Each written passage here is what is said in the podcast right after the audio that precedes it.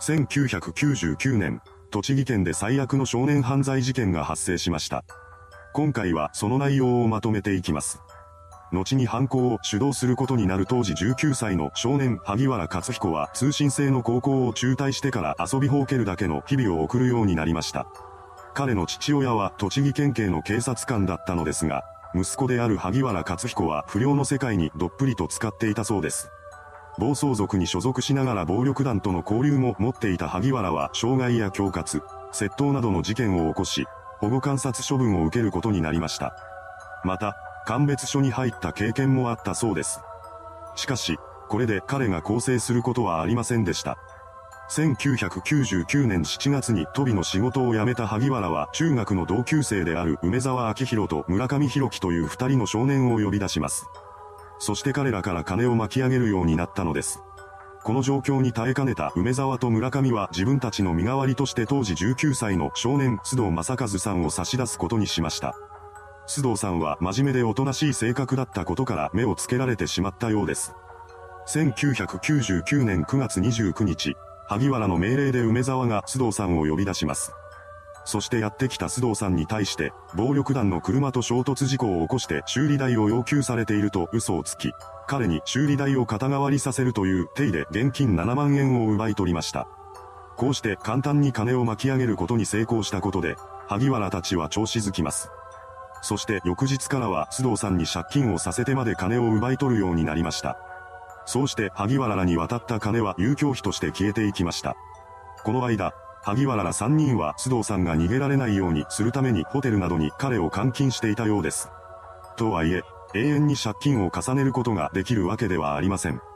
やがて限度額を迎え、須藤さんはどの消費者金融からも金を借りることができなくなります。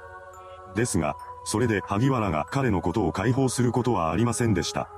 今度は友人から金を借りてくるように要求するようになったのです。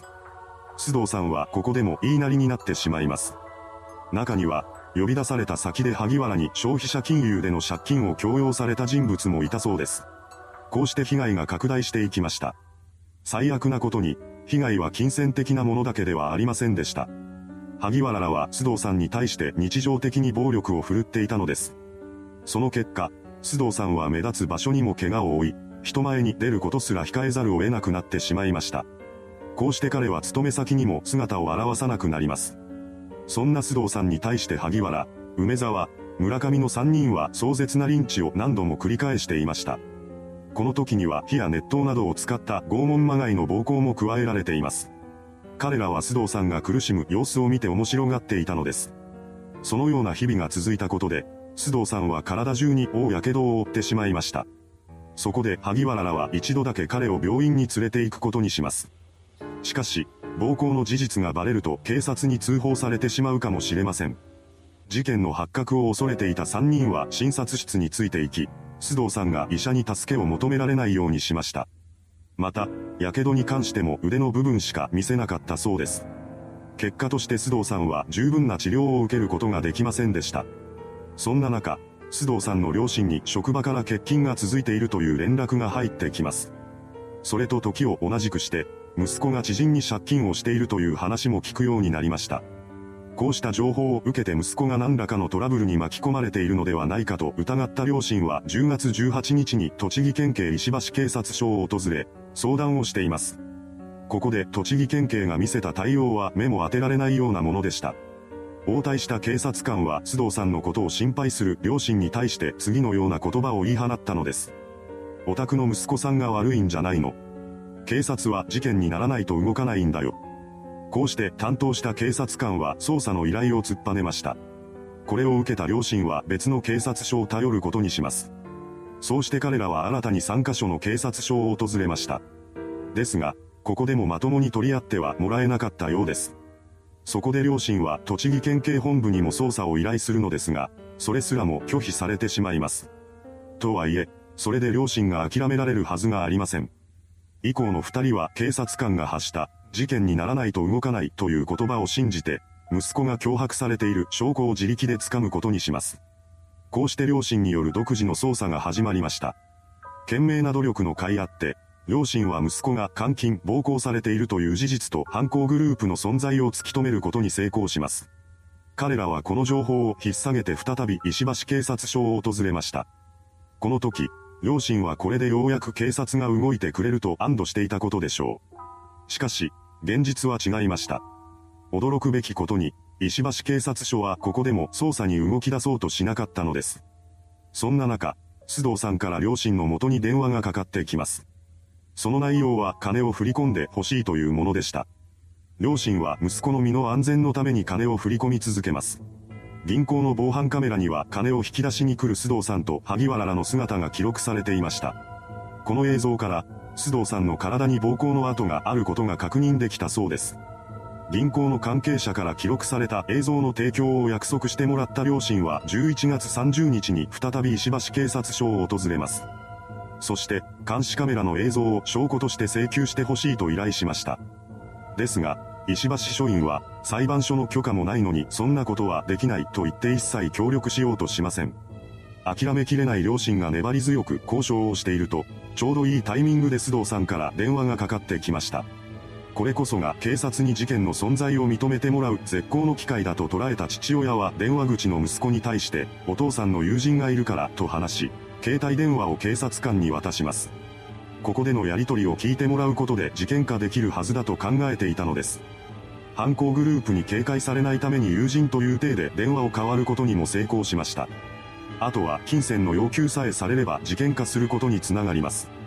しかし、電話を変わった警察官はこれまで須藤さんの両親がしてきた努力を全て台無しにするような行動に出ました。一体何を思ったのか、この警察官は相手に対して石橋署の警察官だと堂々と名乗ったのです。当然、その瞬間に電話は切られてしまいました。これを受けた警察官は、あ、切れちゃったとだけ言って携帯電話を父親に返してきたそうです。この警察官は自身のふざけた行動を軽んじていたようですが、これが事件を最悪の結末に導くきっかけになってしまいます。萩原ら犯行グループは自分たちからの電話に警察が出たことで捜査の手がすぐそばまで迫ってきていると考えました。この時点で須藤さんの体には壮絶なリンチの証拠となる怪我が大量に残されています。もしそんな状態の須藤さんが保護されれば、逮捕は確実です。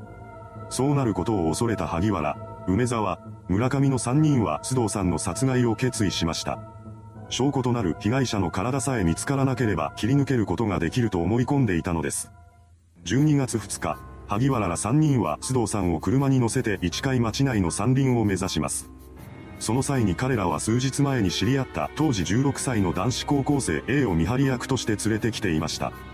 山林の中で車を止めた萩原らはその場に大きな穴を掘ります。穴を掘り終えた萩原は梅沢と村上に対して、ちゃっちゃとやってこいと言い放ちました。これを殺害の合図と捉えた二人は須藤さんを車から降ろしてきます。地面にぽっかりと開いた穴を目にした須藤さんは死を悟り、生きたまま埋められるのかな。残酷だなと呟いたそうです。しかし、その予想通りの方法とはなりませんでした。午後2時40分頃、梅沢と村上がネクタイを使って須藤さんの首を締め上げます。これにより、須藤さんは息ができずに絶命してしまいました。彼が息を引き取ったことを確認した犯行グループは遺体を穴に入れてコンクリートを流し込みます。こうして死体の処理を終えた3人はホテルに戻り、15年は逃げ切ってやろう。死体が見つからなければ迷宮入りだと語り合っています。もしかしたら、本当にそうなってしまう未来もあったのかもしれません。しかし、犯行2日後の12月4日に彼らは想定外の事態に襲われました。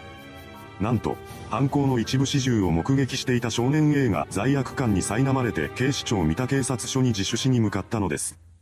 A が自首した先が栃木県警ではなかったことが幸いし、すぐに捜査が開始されました。